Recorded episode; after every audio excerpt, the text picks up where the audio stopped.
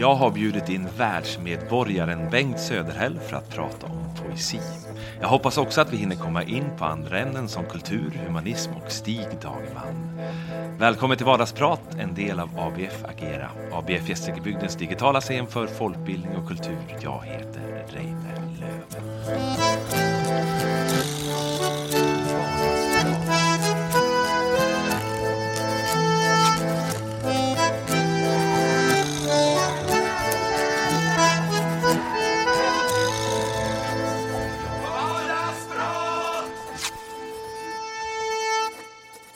Hej Bengt! Hej Reine.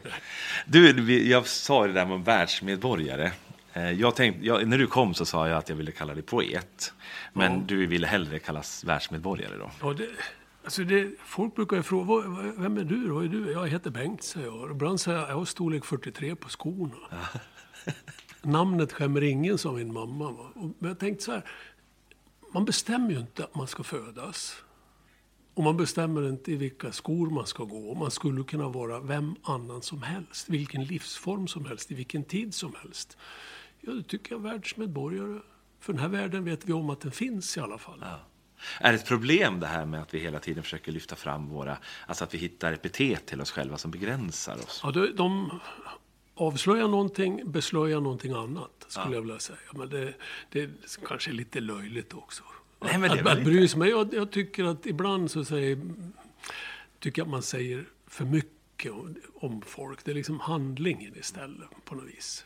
Jag vet inte. Jag är osäker. Ja, ja. Nej, men jag kommer ihåg, jag var ute på turné med Lennart Hjulström en gång, eh, skådespelare, regissör och sådär. Och när vi träffade politiker för att prata kulturpolitik så började han alltid med typ, eh, jag heter Lennart Hjulström, jag har haft fyra hjärtinfarkter. Och det skapade helt plötsligt en helt nytt samtal i det rummet som aldrig annars skulle, om han annars skulle stapla titlar istället. Så det hände ju någonting i rummet med det där. Så det är ju spännande att leka med i alla fall. Du, vi har ju träffats på olika sätt i livet. Eh, har vi ju. ja. Tagit fiker och pratat och sådär. Och det som har slagit mig, förutom att jag tycker att du är en fantastisk kunskapskälla som jag alltid liksom får ta del av, så är det den här elden som jag hela tiden ser i dig. Sådär. Eh, och den där elden som liksom aldrig slocknar, det är som att du alltid brinner. Är det en sann bild? Eller? Alltså, jag funderar lite, när du ville jag skulle komma hit, så tänkte jag, jag är en lemur. Lemuren har liksom ett minne på tre sekunder. Va? Eh, Kompisen Urban och min kära fru, de brukar kalla mig för lemur. För om jag slår huvudet i en lykta, så slår jag huvudet i samma lykta fem sekunder senare. Och fyra sekunder senare, men inte två sekunder senare. Utan det är tre, lemuren. Så liksom, allt är alltid nytt. Det är på något vis som att jag har fått det med mig från barndomen. Alltså, vad hände här då?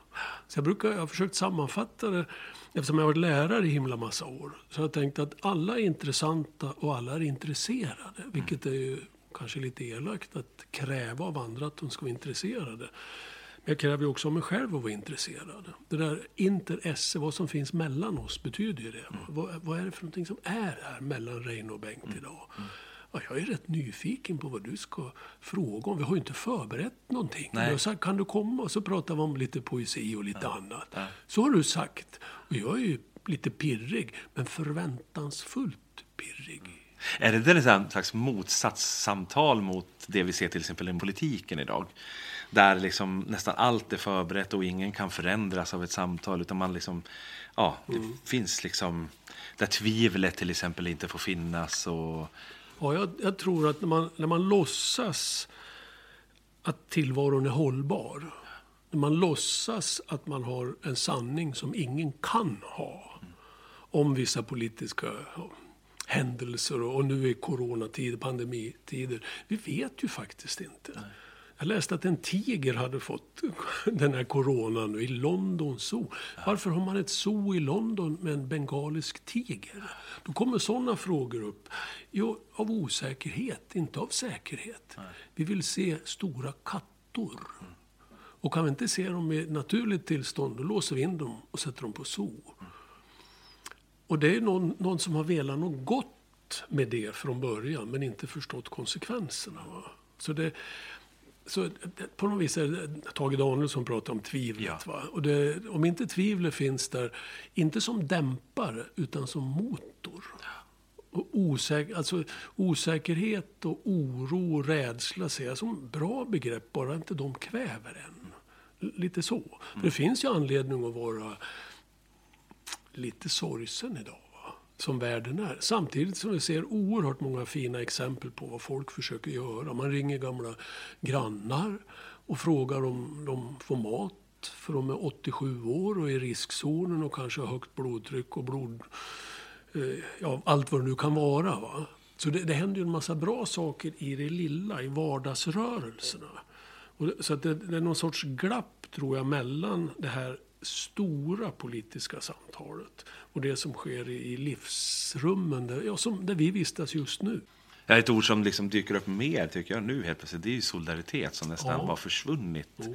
ett tag. Och att människor också liksom på något vis eh, ja, men landar i ordet solidaritet på, på, ett, ja. på ett nästa steg. Alltså, för förut har på något vis solidaritet förvandlats till någonting att ja, men vi anordnar en stödgala så är vi solidariska. Mm. Men nu tror jag det på riktigt handlar om att jag måste faktiskt ge en del av mig för, för någon så, annan. Ja. Jag måste avstå någonting för att någon annan ska få ja, ta visst. plats. Jag kommer ihåg, när jag, var, jag tror jag var 14, så var, min mamma var från Jämtland. Och, det, var, det är Sydsameland. Va? Och då var det en eh, farbror som hade kört på en ren. Och så hörde jag att de på kaféet i, i byn så pratade om att han hade tagit renen och åkt hem med. Man ska ju, när man kör ihjäl ett djur så ska man meddelas till ja, ja. polisen eller jaktmyndigheten eller vad det är för någonting. Och så är det en ersättning till renägarna. Han har alltså stulit det där. Och det jag berättar här för mamma så sa hon, alla är inte så snälla mot dem. Sju ord. Och det, kom, det här kom tillbaks efter 40 år. Så började jag fundera, vilka är det inte jag är snäll mot då? Mm. Och snäll som ett positivt ord, va? inte som ett mesigt ord. Utan snäll betyder att jag visar intresse, har förståelse för, medkänsla, kamratskap till och med. I alla fall försök till vänskap. Alla är inte så snälla mot dem. Jag tror när man, när man flyttar fram positionerna och säger att Nej, men jag vet hur det ska vara. Då har man nog knuffat undan vissa som man inte är snäll mot. Därför att man blir så mån om att själv ha rätt. Så att den här dubbelheten, för de som vill ha rätt, de, de har naturligtvis en god mening från början i alla fall. Va? Sen blir de kanske, eller vi ska jag säga, vi blir offer för vår egen förträfflighet eller något sånt där. Och det är därför tvivlet behövs. Och det, eftersom jag hållit på med, för tio år sedan, drygt tio år sedan, så blev jag bestulen på en dator där jag hade en hel roman. Och då började jag skriva poesi istället. Och då hade jag jobbat med vetenskaplig förståelse av ganska svåra skolförhållanden. Och det, eh, det, det, var så många tråkiga artiklar. Jättebra och fint upplagda och välskrivna och allt vad du vill. Men de var väldigt lika. Och någon skulle då bevisa någonting. Och då tänkte jag, om jag går till poesin, då kanske jag förstår på ett annat sätt. Och det var där mitt nyvaknade intresse, det jag hade haft ända sedan, tonåren, då kom det tillbaks, det här intresset för poesi, poetisk förståelse. Vad är det för någonting? Och då är det tvivel och osäkerhet och att hela tiden pröva. Sådär.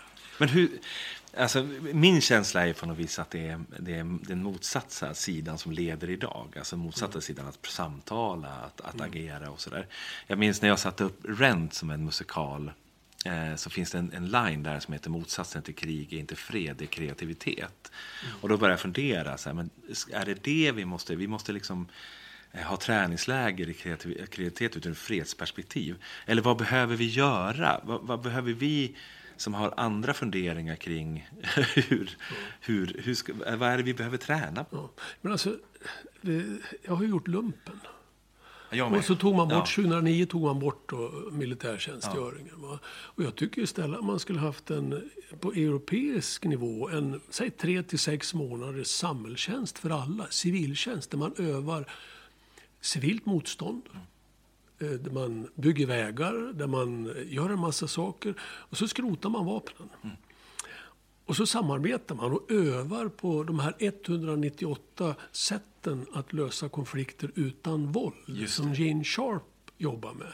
Att lösa konflikt med våld, det är en metod och det är den vi har övat på i århundraden. Och den är väl den minst kreativa? Ja, och den, men den blir, man blir duktig på det man övar på. Ja, exakt. Så då kan man öva på någonting som är bussigt istället. Liksom. Och då kan man då säga, åh vad naiv du är, säger vissa. Tänk om ryssen kommer. Jaha, tror du att de blir glada om de skjuter ihjäl mig då? De, alltså de militärer som eventuellt, eller de mäktiga som då skulle skjuta ihjäl dig och mig, kommer de ha ett bra liv efter det? Nej, jag tror att de kommer att umgås med skuld och skam och förtvivlan. Så tror jag. Men det kan man väl säga, ja, nu var du naiv igen. Ja, tack. Då är väl det då. Men det är väl ett superviktigt uppdrag för bildningsorganisationer och, och, ja, och de organisationer som driver det här egentligen. Jag, jag tror också att det finns... Alltså, hur kommer det sig att inte då icke-våldslösningar, att inte de har slagit igenom?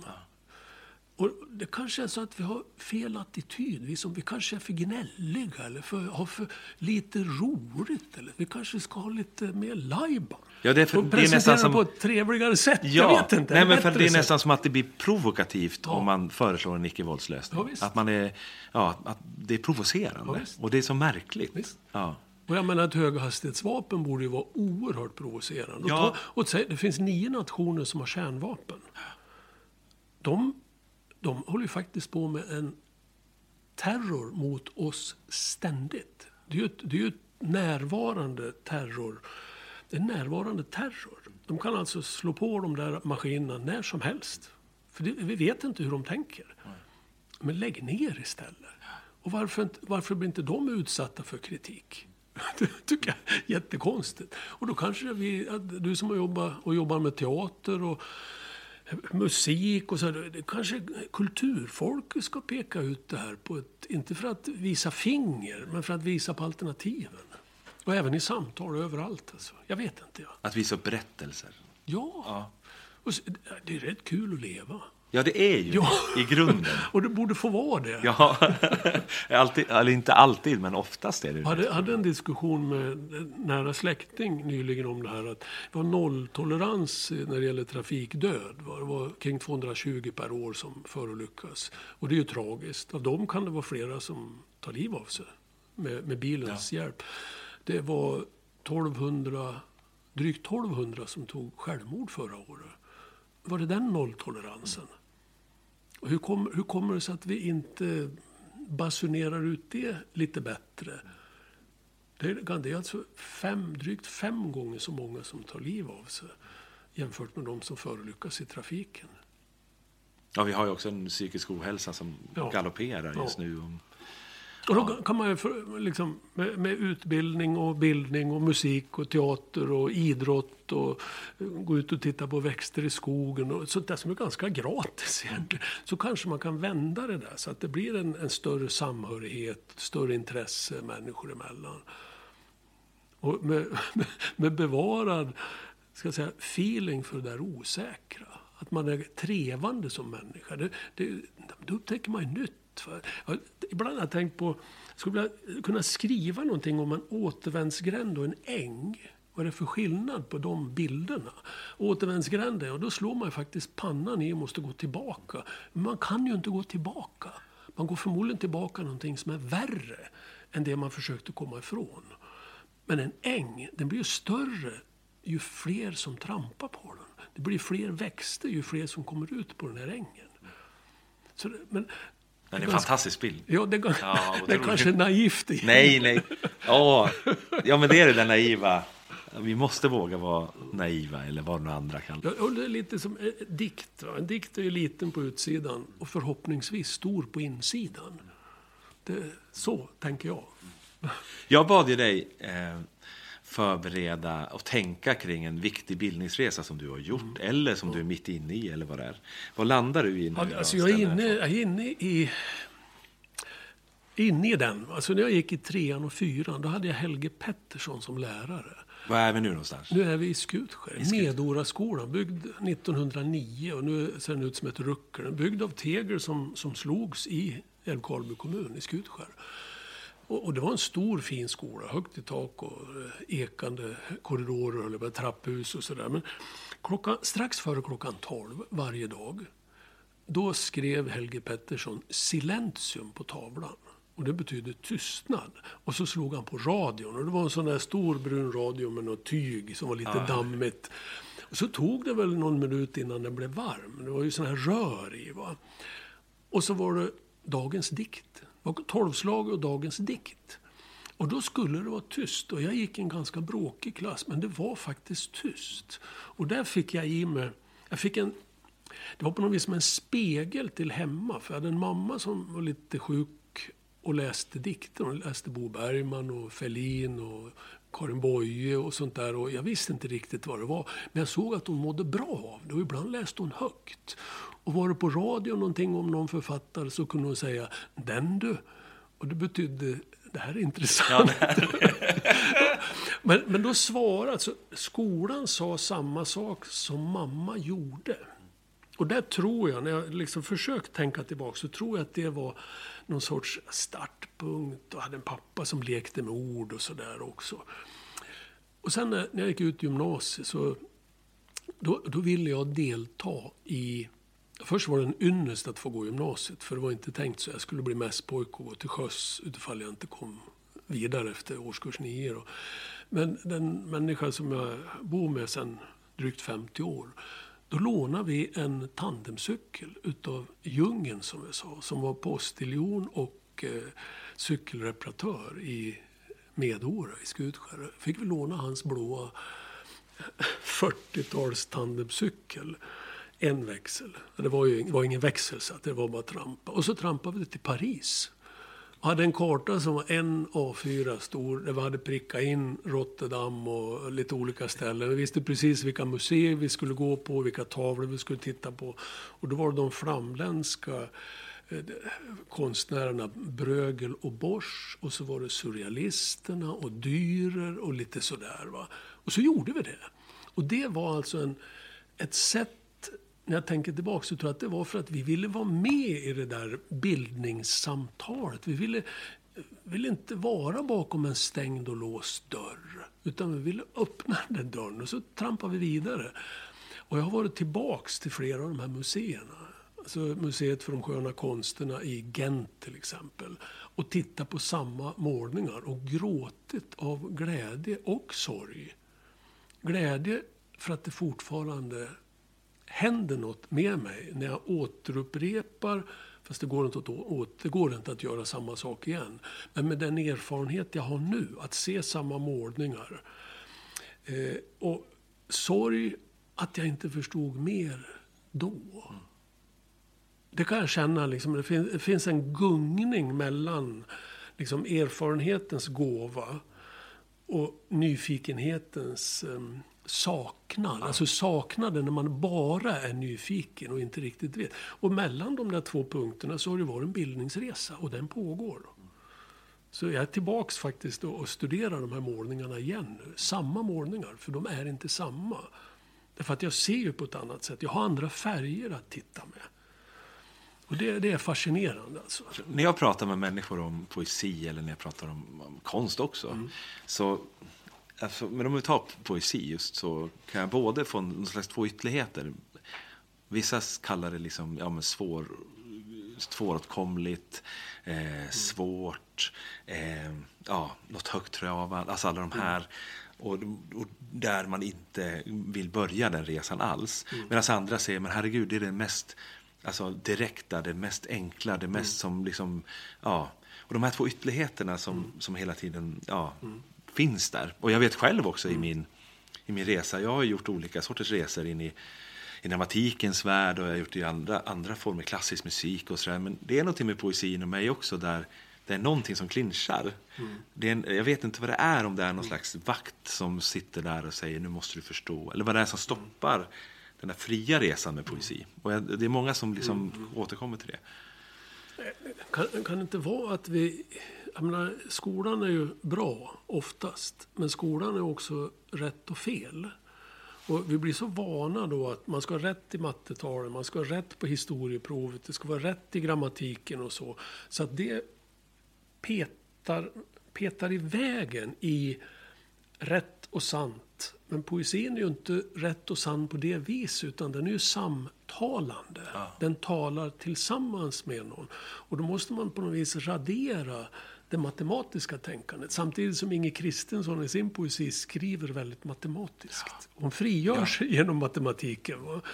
Men, men jag tror att det ligger någonting i det. Jag har en bekant som säger att så fort det inte är rak högerkant i en bok, då slår jag igen. Då tycker hon att det är konstig poesi. Va? Och jag tycker istället att eh, poesin, den, den är utmanande. Den är oregelbunden. Den är, ibland står det en rad på en sida. Och, och resten, det är vitt resten. Och varför är det så? Och, och, ibland är det mellanrum mellan orden. Och ibland är det stor bokstav på fel ställe. Ja. Och då är det ett sätt, tror jag, för poeten, om jag nu ska vara vänligt sinnad, att säga att ja, men det kan se ut på olika sätt. Varsågod, take it or leave it. Du behöver inte gilla det, men du kan väl pröva en eller två gånger. Och så kan du föra ett snack med grannen, eller kompisen, eller frun, eller barn, eller vem du Eller med dig själv i spegeln. Lite så. Det krävs det någon slags långsamhet i det här som gör att vi blir lite rädda. Att, att det kanske inte är någonting som bara sker så så snabbt. Utan det, ja, till exempel att möta en poesi eller en tavla. Så är det inte bara liksom att ställa sig där och få svar, utan det, det handlar ju om någon slags långsam... Eller, Jo, det har med någon sorts läsart att göra. Ja. Jag menar, om du lyssnar på blues så har öronen inställda annorlunda än om du lyssnar på, på Bach.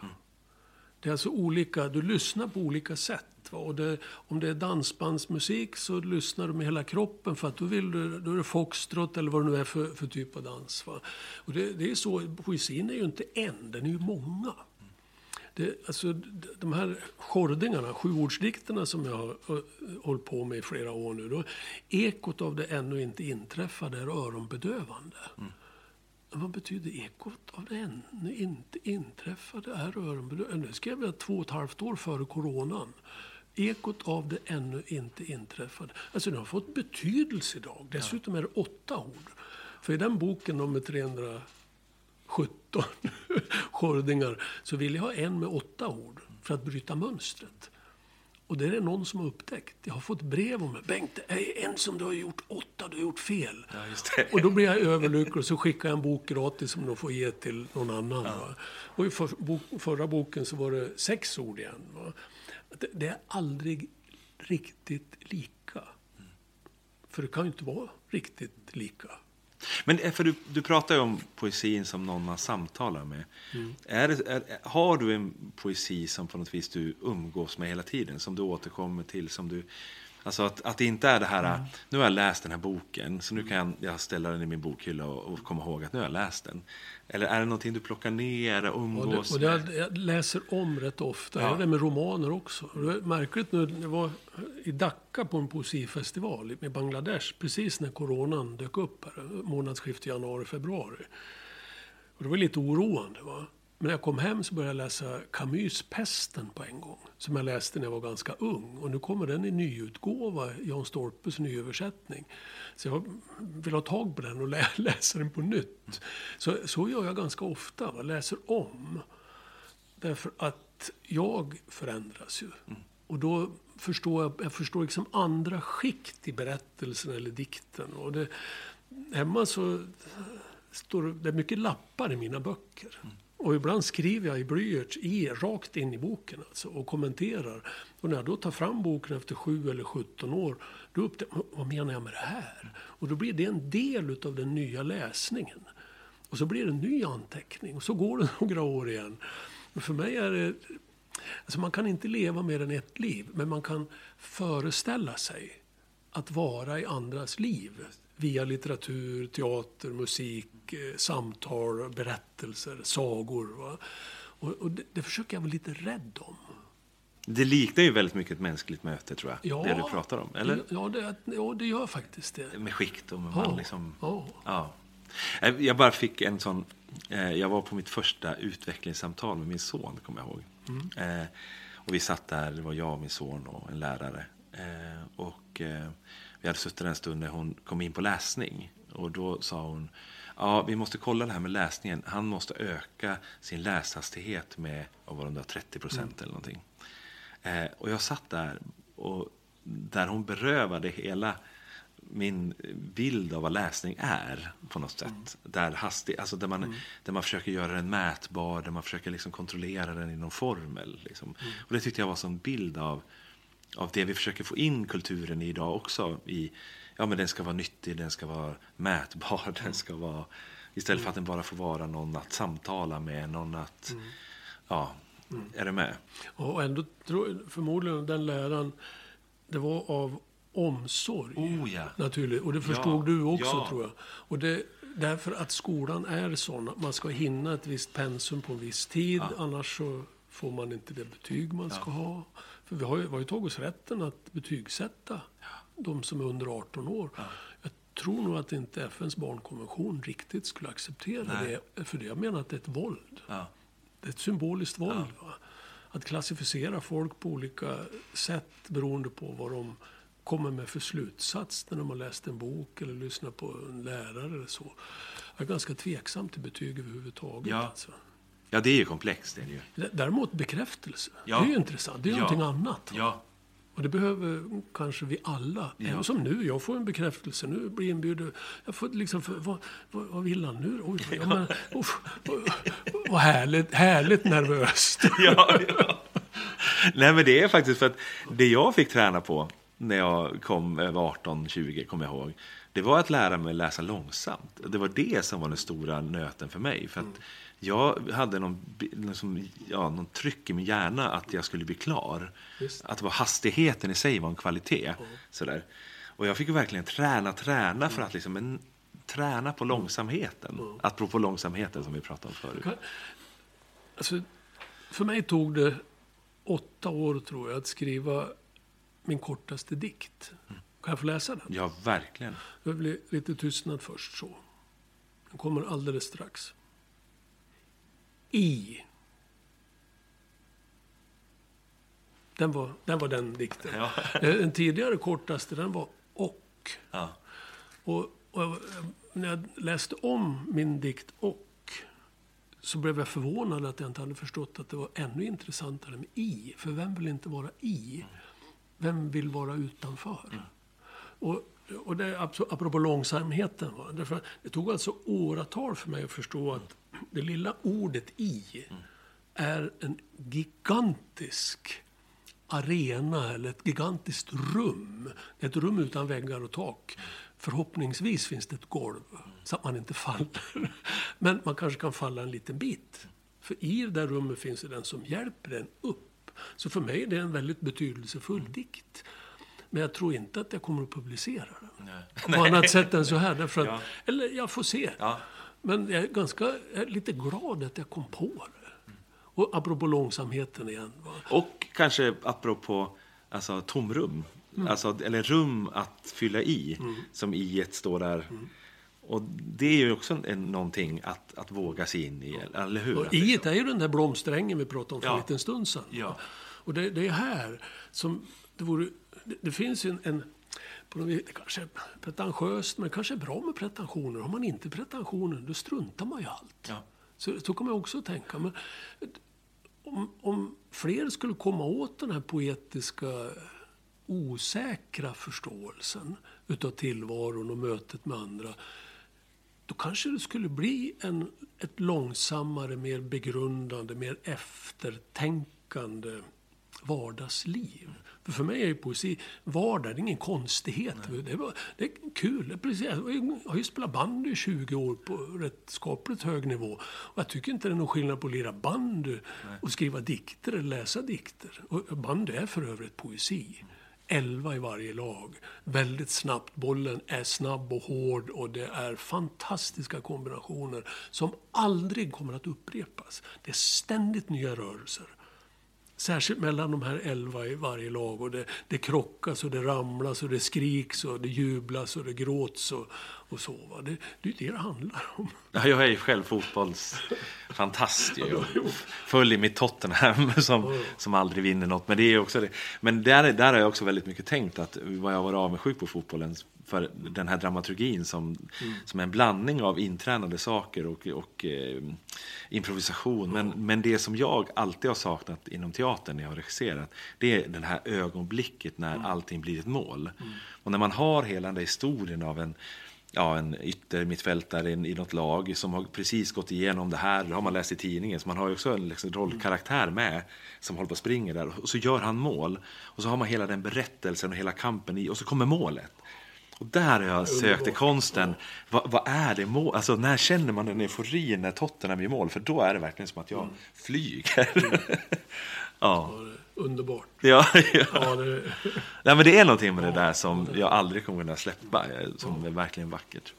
Eh, apropå texter då, så bad jag också dig, och det kanske är svårt för dig, för du har ju miljoner texter säkert. Ja, men några har. Ja, jag bad dig liksom ta med en text som har betytt något extra mycket för dig. Fast det är, det är två, jag, jag kan ganska ja, snabbt dra dem. Det första var, jag, jag blev ju som konfirmerad. Men jag förlorade tron mellan lördag och söndag där.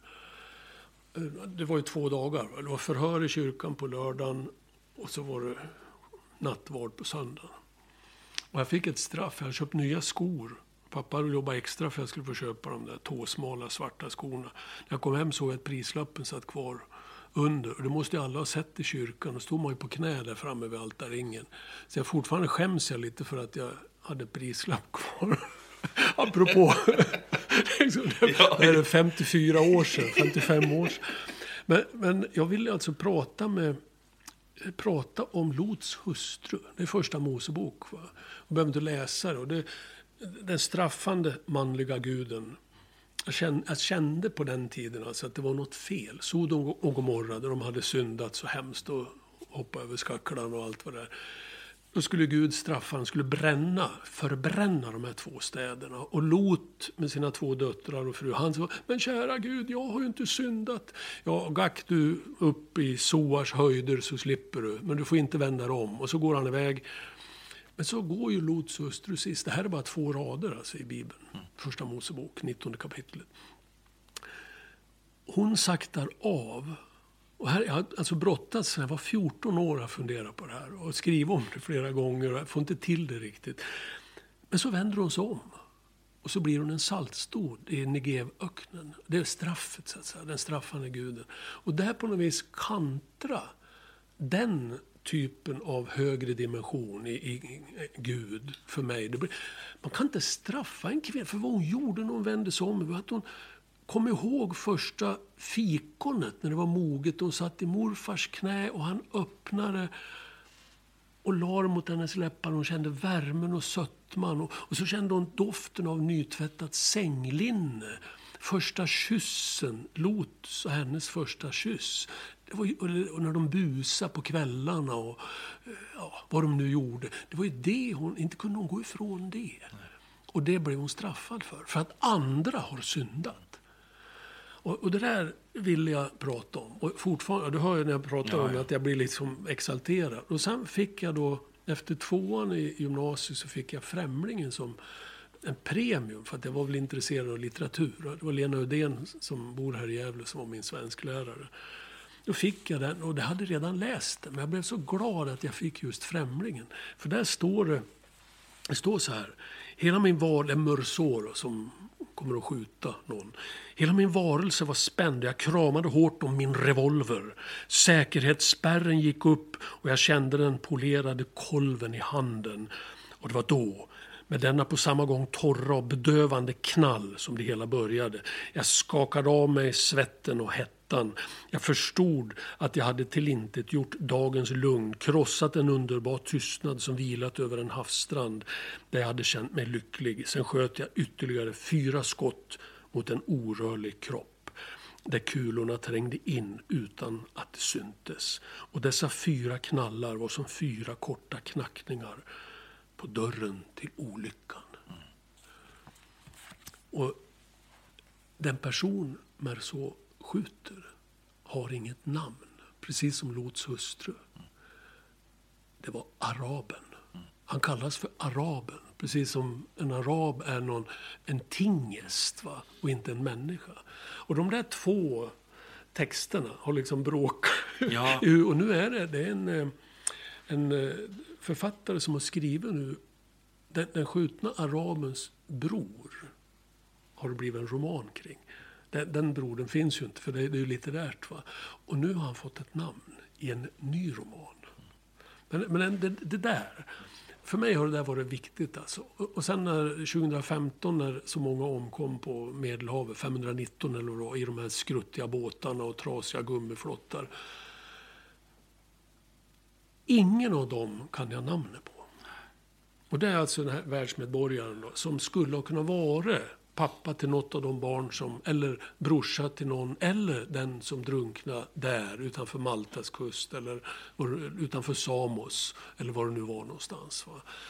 Och det är smärtsamt. Och här kan poesin bli tröst. Att man försöker formulera sig kring så här, frånvaron av de man aldrig kunde bli vän med. De man aldrig, aldrig fick bryta brödet med. Om går tillbaka till Bibeln, jag är inte troende så, va? men fiskarna och brödet handlar ju om det. Va?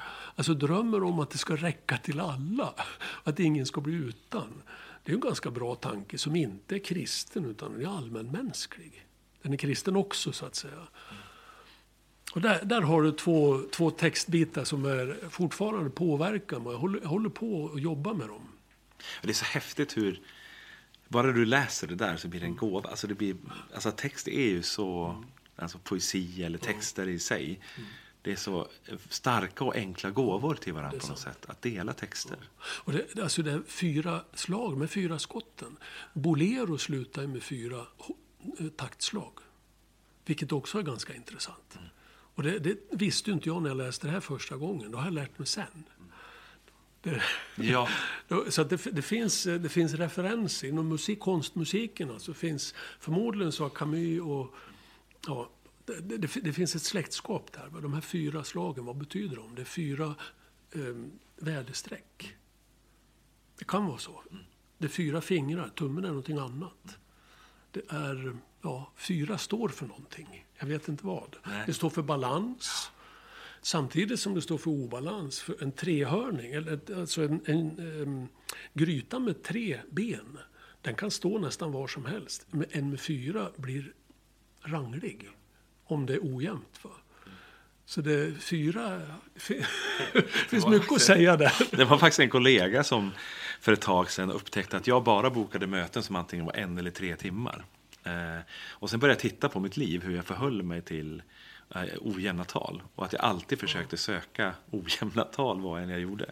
Alltså jag försökte undvika de här jämna talen. Men här blir det en ingång till ett jämnt tal. Eller hur? Ja. Och jag har inte haft en aning om det där, men det, det var någonting i det där ja. som var... Ja. Eh, om vi ska gå in lite på, på poesi, eller vi har ju pratat poesi redan, mm. men... Och lite av det där jag sa, eh, att, att många ändå känner att, att ja, men, jag får inte, kan inte ta det där första steget. Jag kan inte besöka det där för det känns inte till mig och det, det är svårt. Eh, om du skulle liksom ge, öppna en dörr liksom till mig eller till någon annan eller, eller glänta eller ett, för, ett förslag till en dörr eller vad som helst. Var skulle du börja någonstans? Liksom? Jag tror jag skulle börja med vad, varför, varför heter det måndag? Men varför heter det måndag? Någon kom på att man skulle ge namn åt dagar. Mån, mån om, är det det det handlar om? Ska man vara mån om dagen? Nej. Det är något som man ser en bit av ibland och så ser man hela ibland. Eller hela månen handlar om. Månens dag. Mm. Där, alltså där kan man börja. Där kan man börja. Eller hur? Ja. Eller eh, stolpar. Vad är stolpar för någonting? Menar du stolpar? Ja, just det. Ja. Ja, just det. Det kan betyda alltså, att lekfullt närma sig. Jag menar, varför heter jag Bengt? Mm. Det är samma. Barack Obama, han heter Bengt också. Mm. Fast det heter Barack på arabiska. Baruch på hebreiska. Benedictus på latin. Det betyder den välsignade eller den som skriver bra. Benedikte, den som diktar bra eller dikterar bra. Oj då, diktatorn. Hjälp har jag fått ett sånt namn? Alltså att hela tiden försöka, Reine, det är kung. Va? Men E på slutet är lite feminint. I, I Frankrike fick jag ju namnet, eller i Belgien när jag var där och jobbade, fick jag La Reine. Ja, det är ju drottning. Ja, Ja, ja, visst. Ja. visst. Ja. Men det är alltså lekfullt hålla på på det här viset. Ja. Jag har ett exempel. Var, jag jobbade, årskurs 8, så jag jobbade på Rotskärsskolan för, det här måste vara 30 år sedan någonting så höll jag på då, så skulle de skriva dikter. Och, och det var en flicka där, som, alltså 14 år, 14-15 år, som sa jag kan inte, jag kan inte. Och jag kan inte en ganska vanlig replik i skolan. Då brukar jag säga, vad bra, då har jag ett jobb. Då kan jag hjälpa dig. Och så hjälpte jag henne. Och så skrev hon någon dikt. Och så gick det 27 år. Och när jag hade givit ut någon diktsamling så hade hon varit på biblioteket och sett att hennes gamla lärare hade givit ut en diktbok. Och så och då skrev hon till mig på elektroniskt brev, som e-post, e-mail heter det på nynorska eller nysvenska eller nyengelska eller vad det är. Och skrev hon, Bengt, nu förstår jag vad du menar med dikt och poesi. Du sa till mig, skrev hon, låtsas att du vaknar på natten. Och så går du upp och så går du ut i köket. Och så upptäcker du att kylskåpet står lite öppet så att det är en strimma ut från ljus som går ut från kylskåpet. Skriv vad som finns i det ljuset. Så sa du till mig för 27 år sedan. Och nu förstår jag vad du menar.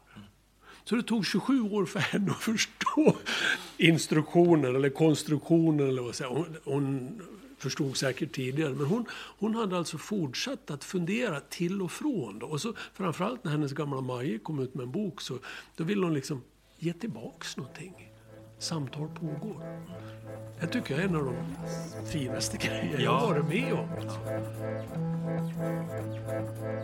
Ja, så hände det igen att ett samtal blev lite för intressant och lite för spännande så att det blev för långt helt enkelt. Så vi tänker så här, vi låter det här få bli del 1 och sen så kommer snart del 2.